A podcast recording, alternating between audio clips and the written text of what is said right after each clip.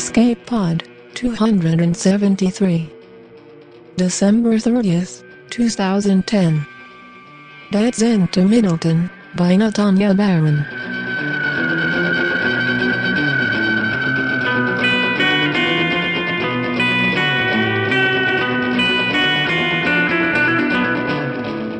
Hello and welcome to Escape Pod, your weekly science fiction podcast.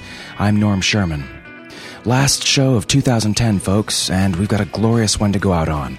A steampunk story with a little something for everybody guns, aliens, and maybe just a dash of Jane Austen.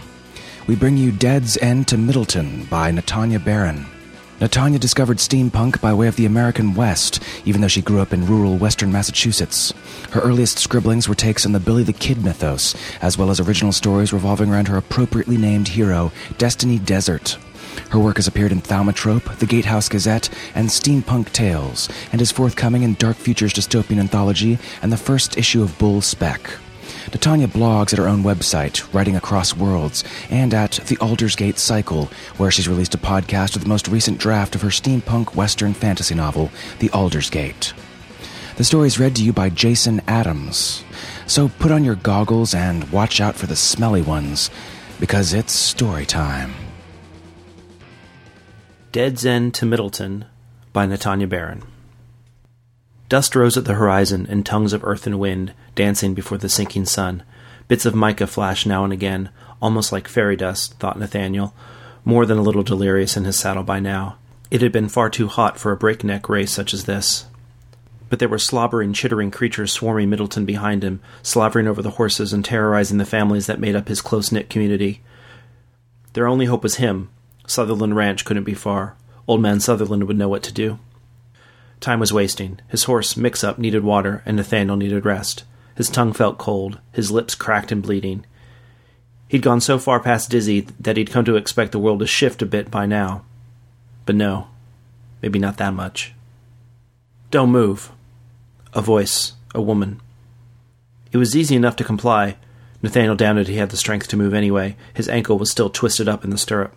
So he'd fainted at some point. If he had strength in his arms, he'd have held them up, but Nathaniel wasn't certain what the logistics of surrender were when belly up to the sky. He's hurt. A second voice, another woman, but high and lovely in contrast.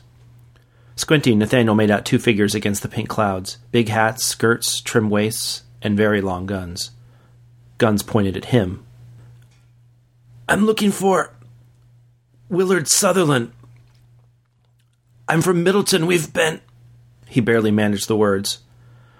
The shorter of the two women tilted her head. She got close enough that Nathaniel could hear the flapping of her skirts in the wind. He had a dim recollection of Charity James being dragged off down the alleyway between the saloon and the stables, one shoe off as she struggled and screamed. He could see up her skirt then, all the way to her bloomers. Then. Christ.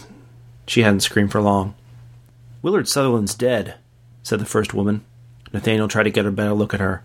Curly red hair, narrow eyes, a flat nose, big boots. Then his sons? Edwin and Edward? Nathaniel tried. Dead too. Jesus, no. Blasphemy was the least of his worries. Afraid so, said the soft voiced woman. Nathaniel could see the outline of her slippers by his head. Pretty slippers, expensive slippers. What slippers like that were doing out here in the middle of nowhere, he didn't know. Cassandra, hush, putting down her gun and taking a few heavy footed steps toward him. Cassandra stepped away and let the other woman by, and Nathaniel shivered. He'd found a grain of comfort in the sweetness of Cassandra's voice, but now that she was gone, the severity of the other woman's words were more clear in his head. His hope was as dead as Charity James. Then you might as well let me die here, he said, closing his eyes. Sutherlands aren't all dead, said the first woman, but you'll be soon enough if we don't get some water and shelter. You need a bath. You're covered in, well, some rather offensive smelling ichor, Cassandra said. That was about right. The creatures had a habit of exploding rather impressively when and if they could be killed. Then perhaps we can talk business, she added. He licked his lips. Business? I can't even start to explain. Try us, said the other woman. You'll be surprised. There were seven girls all told. The one in boots was Elizabeth, the eldest. Then came Jane, red haired like Elizabeth without the curls. After Jane was Lydia, with narrow eyes and white blonde hair. Then Cassandra, the prettiest, petite and brunette, and dressed far better than the rest of her sisters. She couldn't have been more than about sixteen, about the same as Nathaniel. The last three were Charlotte, Mary, and Anne, with matching brown eyes and straight black hair. Anne was freckled and barely thirteen. When Nathaniel insisted he didn't have time for a bath, Charlotte and Anne took his overcoat to wash anyway. It was crusted with bile green fluid and stank up the house. Nathaniel fidgeted in his chair. A plush green affair with bronze bosses about the arms and a set of matching doilies, while Elizabeth asked him to describe the series of events in Middleton. You don't have to spare us the details, said Jane. No need to candycoat, Elizabeth added. She still had her shotgun across her lap, as casually placed as knitwork. Nathaniel took a deep breath and started.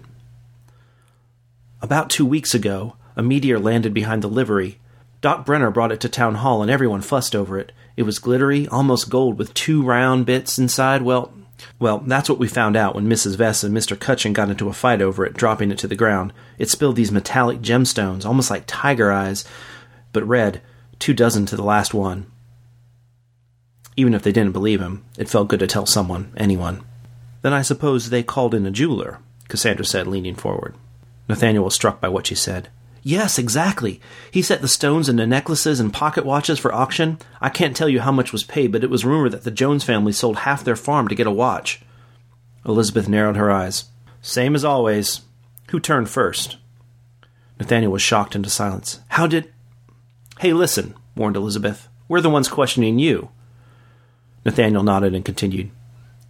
First time I noticed something odd was with Mrs. Vess. My family, we work in the general store. She came in wearing her new brooch from the auction. He swallowed, looking down at his empty teacup. He sucked it down and was jittery. Except the stone was gone. Then I noticed, well, this hole, seeping blood, in her chest. My dad was asking how she was, and Mrs. Vess said she'd never been better. But the more she talked, the more the blood gushed. Nathaniel's lips trembled as he tried to get more words out. I was putting her order together. I looked at the hole again. It seemed like there was no way I couldn't. And right out of it came this wriggling. Worm? said Anne with a curt nod. Before Nathaniel could reply, Cassandra cut in. And how long until Mrs. Vess started eating people? She was far prettier in the light of the parlor, the oil lamp's glow catching her dark hair, turning the soft waves to auburn and copper in some places. Nathaniel wanted nothing more to just stare at her, but there were uglier things in the world that held his attention. A few days later, I guess, he explained, my father found her later. Mrs. Vess had been found in the back of the livery, preying on one of her own children, young William. Though Nathaniel hadn't seen Mrs. Vess's sin directly, he imagined it many times, and once Mrs. Vess turned, the other twenty three gem owners went along with her. Charity Jones had been a merciful death in a way, he could recollect dozens that weren't. My father killed her, but more turned, said Nathaniel. Then they got hungry. There was no knowing what they'd eat, and the more they ate, the more whatever it is that's got them grew inside. I, I can't, I can't even. Describe them, said Elizabeth. Nathaniel winced, uncertain they could handle more, more gruesome detail. Listen, we can help you, said Lydia haughtily, as if Nathaniel should be shamed for ever thinking otherwise. But you've got to tell us what they look like, otherwise we won't know which guns to pack. A laugh escaped him before he could prevent it, and Elizabeth sprung to her feet, her shotgun in his face. Listen, kid, we're Willard Sutherland's daughters, she said, flicking the barrel of the gun closer to him with every syllable. How the hell do you think we survive out here on our own? Nathaniel sunk down in his chair. He could smell gunpowder, the barrel was so close. I don't know, he said, squirming. He'd had enough of feeling like prey. I just. Our father was a drunkard and a gambler. Our brothers no better, said Elizabeth. She swept her free hand around the parlor. Everything you see here, we got working. Working doing what? he asked. Elizabeth had a triumphant look on her face, as if she couldn't wait to spoil the surprise. Killing, said Cassandra, cheerfully as spring rain. It's the family business, you could say. It's the only useful thing our father left us. But but but you're Nathaniel stammered. Trained as well as our brothers were, and have spent the years since learning to augment and improve our weapons to optimal performance, and, we should add, to significant advantage over the most current available models, chimed in Jane. So if you want us to take care of this pest problem, the more details the better. Nathaniel hugged his arms around his body, leaning back to his chair. Sweat dripped into his eyes and he blinked furiously, feeling clammy all over. By the time I left Middleton, whatever was left of the people who'd had the stones was just skin. The things that grew inside were like crabs with three legs, but, brown and black and hairy, flecked with red sometimes. Bits of the people's clothes stayed on the creature's long legs and backs, but most of the people's heads got busted clean through, their skin hanging off like dried chicken skin on the tines of a fork. Coders, said Elizabeth. She was stroking the barrel of her gun thoughtfully, having removed it from Nathaniel's face once he began speaking again. Coders? he asked. Sure, said Lydia. We've got to figure out if they're the smelly coders or the quick ones. They were fast, whispered Nathaniel, and for the first time since speaking to the girls he started tearing up. He would have done anything to spare himself the humiliation of crying in front of them, so he bit the inside of his cheek and looked away. It was Mary who asked, Quick like a horse? Or quick like a train? He cleared his throat, thick with emotion. Quick like the devil. That's got to be the quick coders, said Lydia. I couldn't do anything against them, he said, sniffling. You escaped, said Cassandra sweetly. She was not far from him, and she handed him one of her handkerchiefs, embroidered delicately with interlacing strawberries. He refused and used his shirt. He'd gone through hell to get to the ranch. What did that make the Sutherland girls? Well, if no one's opposed, I say we do like we did at Dead's End, said Elizabeth at last, addressing her sisters. We'll take the tank and the riser, first light. But if we wait, Nathaniel countered, putting the handkerchief down beside him. If we traipse into town with guns blazing in the middle of the night, chances are we'll get licked pretty well. I don't know about you, but I'm nowhere near as accurate in the dark. But the rest of the people in town, what about them? he asked. Elizabeth shrugged. We'll just have to hope they don't get turned into dinner before we reach them. Meanwhile, you can sleep in the barn. Lydia and Cassandra brought him to the barn. Opening the doors wide, he saw the wonders concealed. Piled to the ceiling, crammed one on top of another, were carriages and tractors and other mechanized creations he had no understanding of, nor words to put to. Some had sails, some had wings. There were pipes and windows, finials and fans. What couldn't be seen outright was covered in tarpaulin and closed in cases, bits of metal and leather peering out from the corners of tables and hung from above. From the ceiling, brass lined globes creaked, swaying. And all along one side of the barn was a long bar lined with shelves and pegboard, upon which hung thousands of guns, parts, and ammunition. It's a sight, isn't it? said Lydia proudly. The riser baskets are pretty comfortable if you're looking for a place to curl up. Riser? asked Nathaniel. Dirigibles, Cassandra chimed, pointing. Nathaniel thought he could make out a wicker lattice work in the distance between a skewed grandfather clock and something that might have been a cannon. We'll be back to get you in a few hours, Cassandra said, turning over her shoulder and giving him a smile bright enough to light the way to dreaming.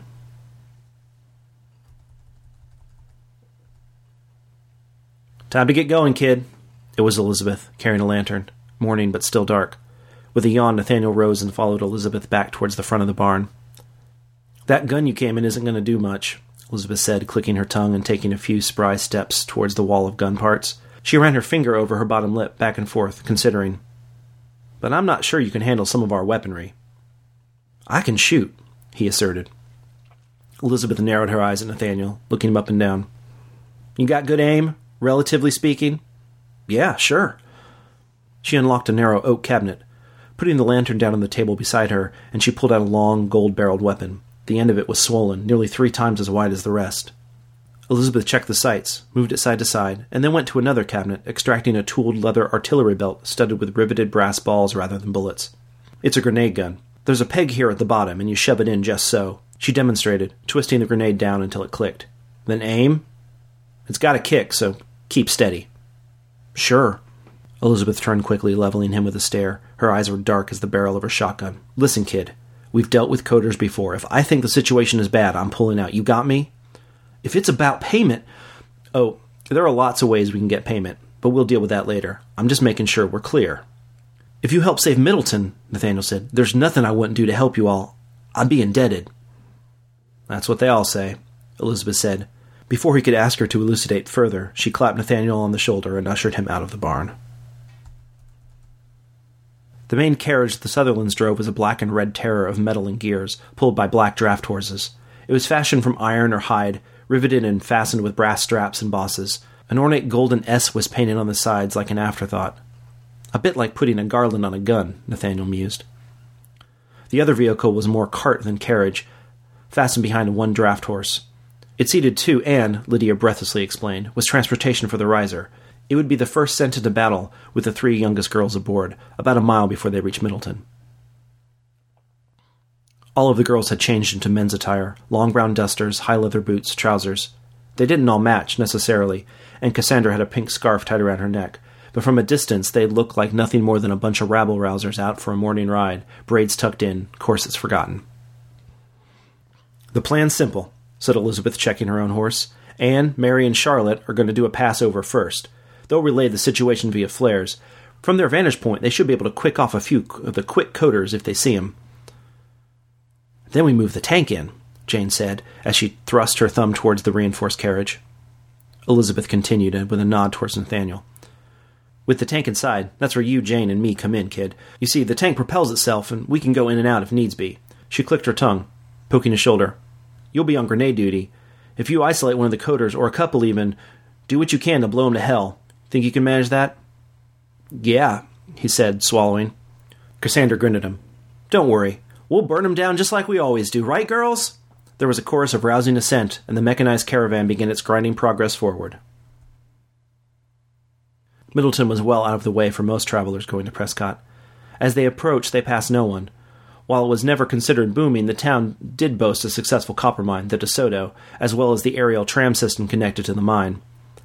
Jane, who was riding beside Nathaniel, marked his gaze toward the DeSoto. It's early in their maturation cycle yet. Chances are they'll be getting ready to lay their eggs soon, and they'll stay close to town where the food is. They like to keep some folks alive for their hatchlings. Comforting, Nathaniel said. He doubted his father would allow himself to be toyed with in such a way. He'd rather take his own life. This looks like a good place to set the riser up, Elizabeth said, flagging the rest of the caravan down. By the time the riser was set to go, Mary, Charlotte, and Anne were bedecked with leather helmets, goggles with dark tinted glass, and long black fingerless gloves. They each carried elegant guns, Civil War era by the looks of them, fitted with a series of scopes and lenses. Mary noticed them ogling their weapons and grinned. We did Whitworth one better, she said. I once got a Lepus californicus at 600 meters. Lepus? Nathaniel asked. Jackrabbit, corrected Anne. With a few more adjustments, the riser took flight. Nathaniel watched the balloon as it gained altitude, noting how deftly the girls managed the various cables and controls. And there they go, Cassandra said. Now we wait for their signal. She walked back to check the tank and left Nathaniel alone to watch as the small vessel rose high, its shadows slipping over the pitted landscape and over the hills towards Middleton. Lord, but she was beautiful. Not ten minutes later, a flare lit up the sky, bright blue, followed by three smaller yellow ones. That means two sightings. They're not gathered together like we'd hoped, muttered Lydia, peeking her head out from behind the tank. Guns out, girls, said Elizabeth. Tread careful. She pointed her elbow at Nathaniel. You ready, kid? He realized he had yet to give them his name. He stalled, it stalled him for a second, but then he said, I guess. Whatever you do, don't get us killed, Elizabeth offered. Then, after swinging one leg up over her horse and settling in the saddle, let's ride.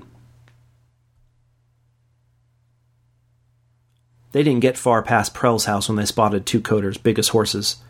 Their heads turned toward the unlikely caravan, slavering jaws working back and forth. Nathaniel didn't have to be close to know those jaws would be slick with green tendrils of saliva, each of the long protrusions ridged like a saw. He'd seen them dripping with blood and gore, too, run around with intestines and flecked with pieces of bone. He'd seen worse, but he was frightened to see more. Cassandra, unhitch the horses and get in the tank, Elizabeth said. Lydia, you too. Then wind her up. Fear made Nathaniel's mouth go dry. The dark images of the past few days he had tried so diligently to suppress in the Sutherland's home rushed to his mind. He felt a shove, and Jane was staring him down. You moving or what? The tank's got a lot better cover than the open. But, but, he stammered. Get down off the damned horse and get behind the tank. That was Elizabeth. The tank whirred to life with a churning of heavy gears. The whirring turned to grinding, then rattling. Nathaniel clung to the back, lacing his hands around the cold metal handle. Elizabeth was about the other side for a moment, and then began pulling some of the levers near the flanks of the tank. Keeping her balance as it surged forward, she slid out a long panel on either side, locking it into place with a few flicks of her fingers. The tank had built in cover. Elizabeth glanced up at Nathaniel and smiled crookedly. Don't get all excited yet. We're just getting started. When we stop, Jane said, you scramble with me up to the roof. Liz has got the rest. But make sure you stay up top, okay? All he could do was nod while the girl started shooting. And don't get in her way, Jane added. The tank lurched forward and the hill grew steeper. It wasn't fast, but by God it was loud. Up, up, shouted Jane, grabbing Nathaniel up by the back of his shirt. He nearly choked as he was hauled up. By the time he looked over the roof, one of the quick coders was a mess of green and gray, its long arm still twitching but entirely severed from the body. I think that was Denny Hardaway, that coder, Nathaniel said. Jane pulled back on her shotgun and reloaded. The shell flipped out and clattered on the metal roof. If you can't shoot, then shut up and keep count. By now they were in the center of town, a ramshackle crossroads that had never been much to speak of. The windows of most of the homes were smashed in, ragged curtains escaping the frames and trembling in the breeze. Some lace, others plain linen. There were bloodstains on the dirt in some places, but there were no bodies. The coders ate everything. The tank shook as a remaining quick coder threw itself at the contraption, its hard legs scrabbling against the fortified sides, doing its best to get close to the fleshy prizes within. Elizabeth dangled from the front of the tank and with a whoop swung across. She came down hard with her boot on the coder's bullet shaped head. It shrieked and snapped at her foot with its pincers. She laughed. With her other foot, her single grip on the top rail the only thing preventing her from falling into its merciless jaws, she pushed down on a pedal on the side of the tank, and a set of spines jutted out, sharpened to razor edges. But the coder sprang back just in time. Then its eyes turned to Nathaniel. A lid within a lid closing over a shiny yellow iris, it made a chittering noise from somewhere within its chest. A burst of fire from inside the tank sent the coder back, twisting and writhing, catching far quicker than Nathaniel would have expected. The flames were white, low burning, but made quick progress. It smelled of burned tar and, distantly, roast pig. Lydia! shouted Jane. The tank shuddered again, spewing a jet of inky black liquid that covered the coder in a slick, tarry substance. The creature's mouth went open in a silent scream, and it clawed at its face with its trembling pincers before tripping back and hitting the ground. It heaved, then went still. Where's the rest of 'em? Elizabeth asked, pulling herself to the top of the tank. She stood to her full height, her face smudged with soot, her eyes shaded in black with purpose. She looked toward the DeSoto. The mines gotta be not good. What's the plan? asked Jane. Elizabeth was silent. She was chewing on her bottom lip, and the other girls were watching her for cues. She gave none. You've got to help me, Nathaniel begged. With a hot stab of fear, he remembered what she'd said to him that morning. We've dealt with coders before, but if I think the situation is bad, I'm pulling out. You know why so few people hear about us? Elizabeth asked him. Liz, warned Cassandra, who had exited the carriage and was staring up at Nathaniel. Nathaniel stood on shaky legs. He took deep breaths through his nose, and the air felt hot. He shook his head no. We're the cleanup crew, kid. You know what happens to those people after something like this? They leave. They don't come back. That's how we get paid. No one comes back. You get me? Elizabeth explained. Something at the very center of him twisted, hope extinguished. Cassandra sighed and looked away. Elizabeth's tone softened, if only for a moment. The chance that anyone's left up there is slim to none. Coders kill fast. Show 'em, Lydia. Their timing was better than a hook in a three penny play, Elizabeth gestured to Lydia as the younger Sutherland sister held up a stick of dynamite, dusty gray and utterly impartial. But there's people in the mines, Nathaniel shouted. Then being blown to bits is a hell of a lot more merciful than being turned into coder feed, Jane said. Wait, look! Cassandra cried. A flare, bright green, and the riser gained altitude steeply over the DeSoto. Cassandra had taken out one of her scopes and turned the lens toward the mine. Nathaniel was glad of it, as he'd been two blinks from sobbing. The scaffolding of the aerial tramway showed dark against the horizon. Cassandra gave Nathaniel a smile. Green means survivors. I'll be, said Elizabeth, after looking through the scope herself. Clean to the tram cars. Nathaniel didn't want to look, even when Elizabeth offered. He couldn't stand knowing who was up there. So, new plan, Elizabeth said. We need two groups one to get the people, one to deploy the explosives. There's a back mine shaft, said Nathaniel, wheeling his thoughts into more coherent order. Good enough. We'll poke it full of holes, Lydia said with a wink. I'll go with Lydia, said Jane. Then it's Cassandra and you with me, Elizabeth said, grinning at Nathaniel. He wondered how in God's name she could grin, but there it was, plain as rain. Nathaniel was given a pair of pistols, and was still trying to adjust them while managing the grenade gun as they approached the DeSoto and the tramcar full of survivors. Before they could get close enough, Elizabeth announced, Look, company!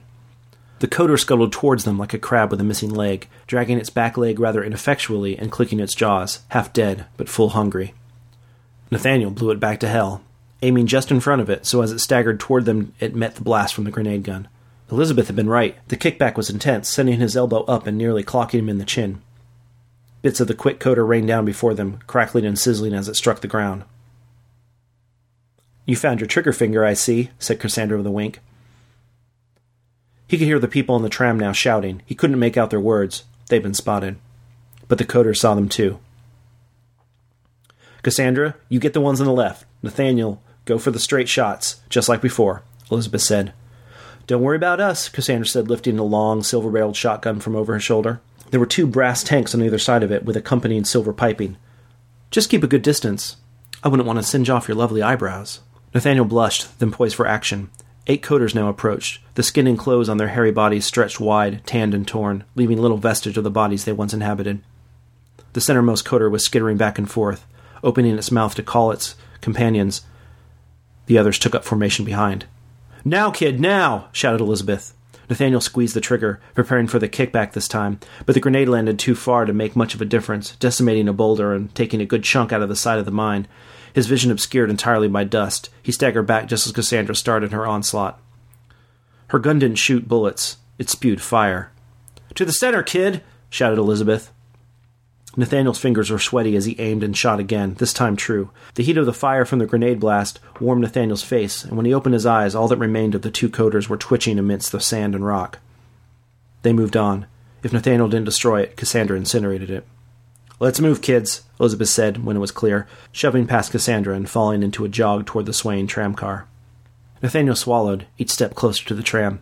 He caught a glimpse of a face, remembered. Dylan Seymour, one of his classmates in Miss Pelcy school, and then Miss Pelcy, too, her long white fingers clinging to the edge of the tramcar, her usually tidy hair spilled down her shoulders, eyes wide, but not his father. With a wide spray of flame and a few coordinated shots from Elizabeth, the last few coders beneath the tram were reduced to a pile of singed chitin. Dylan was the first to speak from above. The tram's jammed, he shouted. Saved our lives getting up here, but we can't get down. Are there any people in the mines? asked Elizabeth, shading her eyes as she looked up to the tramcar. The one further down the line shuddered, and a few pale faces peered out. It's impossible to say for sure, said Miss Pelcy. Elizabeth shot the flare up, bright red. What's that mean? asked Nathaniel. Lydia's clear for, Cassandra replied. The ground shook with the first explosion. Nathaniel fell to his knees from the impact, and smoke billowed from the gaping hole in the side of the mine. The DeSoto was on fire. Coders screamed from the mouth of the mine just as the riser crested over them, Anne, Charlotte, and Mary taking aim with their sniper guns. There were seven coders all told, and one far larger than the rest, striped rather than speckled, the back part of her thorax wider and paler. Nathaniel looked desperately for a hint of who the coder once was, a strip of fabric or familiar belt, but he saw nothing. He stood and shouldered his gun. That's the Queen, said Elizabeth through gritted teeth. Fire won't work. When I give the signal. The other coders were going down thanks to the girls on the riser, but Elizabeth stopped when the unmistakable sound of twisting metal caught her attention. Another explosion from the opposite side, and the tramway scaffolding started to twist and move down, as if an invisible hand had grasped and pulled it down towards the earth. Lydia came running, Jane barely on her heels. Too much heat! shouted Lydia, her voice barely audible above the din. Jesus, too much heat! The queen lowered her head, angular and speckled with six black dots above her lazy eyes, and stared at him. Nathaniel froze. It's a copper mine! Lydia's voice was drifting toward him, but Nathaniel's world was slowly losing all sense. It's chalcopyrite, and a hell of a lot of it. Too much heat, and it goes magnetic. It's pulling down the scaffolding as the fire moves. Distantly, Nathaniel was aware that the trams above them were shaking, that the people were screaming, that the dynamite had been a mistake. The queen charged toward Nathaniel, her wail as loud as a steam engine, her three legs pounding the earth as she charged, head down, gaping maw wide. Bullets plinked off her chitinous hide, angered her but doing little damage. Nathaniel marveled at the beauty of her, the luster of her scales, the perfect lines of hair down her sides of her three legs. Beautiful death coming at breakneck speed. A shadow snapped Nathaniel out of it, and then he was hit hard on the back of the head as the basket of the riser clocked him. He fell, his arms crushing under him, going face down into the rubble. Then the dirigible made contact with the Queen, and the three youngest Sutherlands tumbled out of the riser like practiced acrobats. The balloon punctured on contact with the Queen, helped by a series of percussive shots, and deflated around her. She thrashed beneath, giving the Sutherlands a moment to regroup. Nathaniel was aware that he was being dragged somewhere, but the sky was spinning. The ground shook again, and he turned his head to the side, just as a blossom of flame obscured all sight in brilliant orange and red. Nathaniel! He moved. It hurt. Everything hurt. Cassandra? he asked. When he opened his eyes, his eyelids cracked. Then they burned. He remembered fire. He remembered everything. It's Miss Pelcy, said his schoolmistress. You're in the hospital in Prescott. It's been two weeks since. Nathaniel tried to swallow. His tongue felt as if it were coated in wool. The papers say it was Mexicans, of course. Picked the town clean. Even the bank was emptied. Miss Pelcy didn't sound convinced. But when his vision cleared a bit more, he could see she was smiling. Where. where's Dad? Nathaniel asked. She sighed, leaning back in the chair. He didn't he didn't last much longer after you left. But you've got to know he was the one that helped us get to the tram. He died protecting us, the six of us who made it, and that assures him a place in heaven. Heaven. Nathaniel didn't believe in heaven anymore. You got the bad end of the blast that saved us, Miss Pelcy said. I can't chalk it up to anything else than sheer luck or blessing, but our tramcar fell just right. You did well, Nathaniel. He closed his eyes, feeling his body shudder against emotion, pain throbbing in his arms and chest. When you're fit again, she said, you've got a job working as a clerk at one of the stores here in town. If that's what you like, it's better here in the city. I feel safer somehow. Nathaniel turned his head away from her. She was talking to him just to make herself feel better. He still didn't have the heart to tell her to shut up. He felt gentle pressure on his fingers. Ring the nurse if you need. I'm standing nearby. Just send word, and I'll be by. She said and left, closing the door gently behind her. The light from the window was bright, perfectly golden yellow. It fell on the enamel table beside him and revealed nothing. No notes, no flowers, just imperfections and scratches, the sign of use, of wear.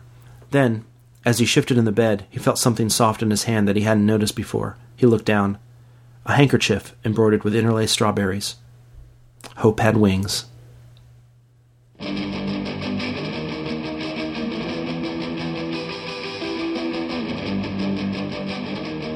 Well, that was fun. This story had me from the word dirigible.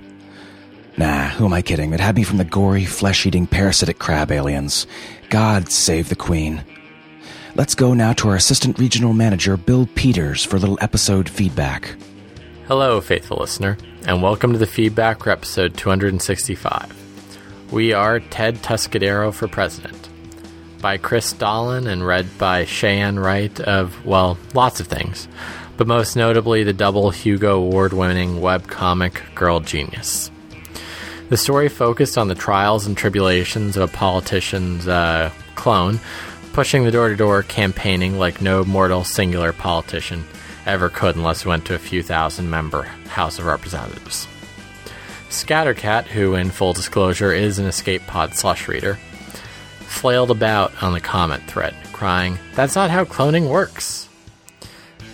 To which boggled Coriander replied with this justification. When person duplication was developed, the press and the popular imagination took one look at it and thought, aha, cloning. Scientists rolled their eyes and said, this isn't cloning. This is different. Cloning uses totally different technology.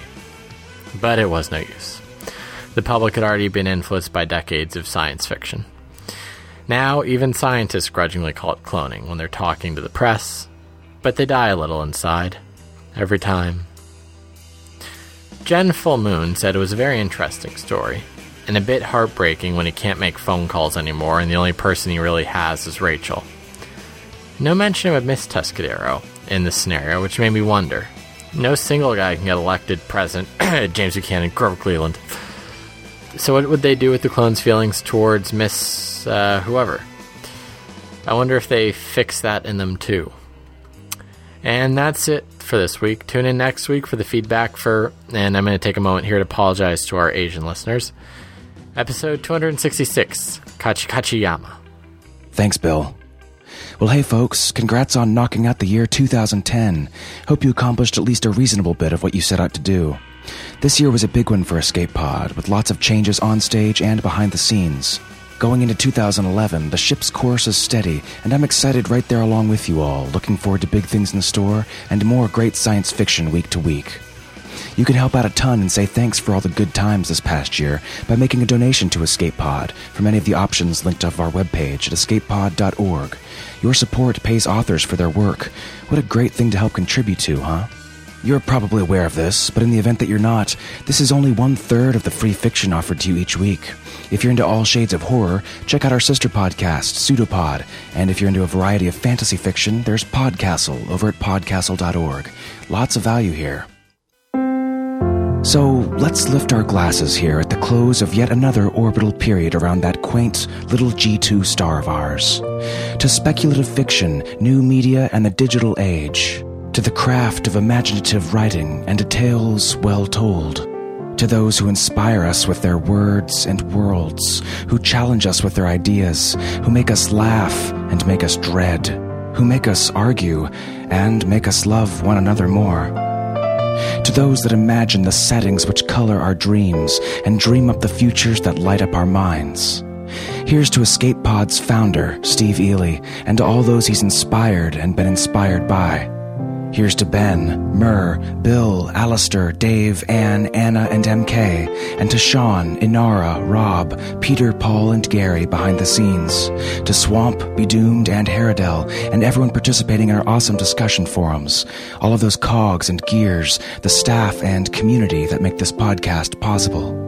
Here's to you listeners that through the very act of listening have transformed me from a gibbering lunatic rambling to himself in the dark to a gibbering lunatic hosting a fiction podcast.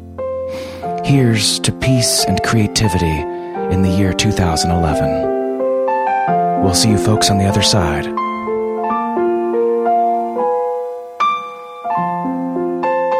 Escape Pod is a production of Escape Artists Incorporated and is distributed with the Creative Commons Attribution Non-Commercial No Derivatives License, which means don't change any of it and don't sell any of it, but feel free to share it all you like.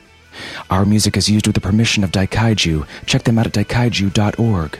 And our closing quotation comes from Jane Austen, who said, If adventures will not befall a young lady in her own village, she must seek them abroad.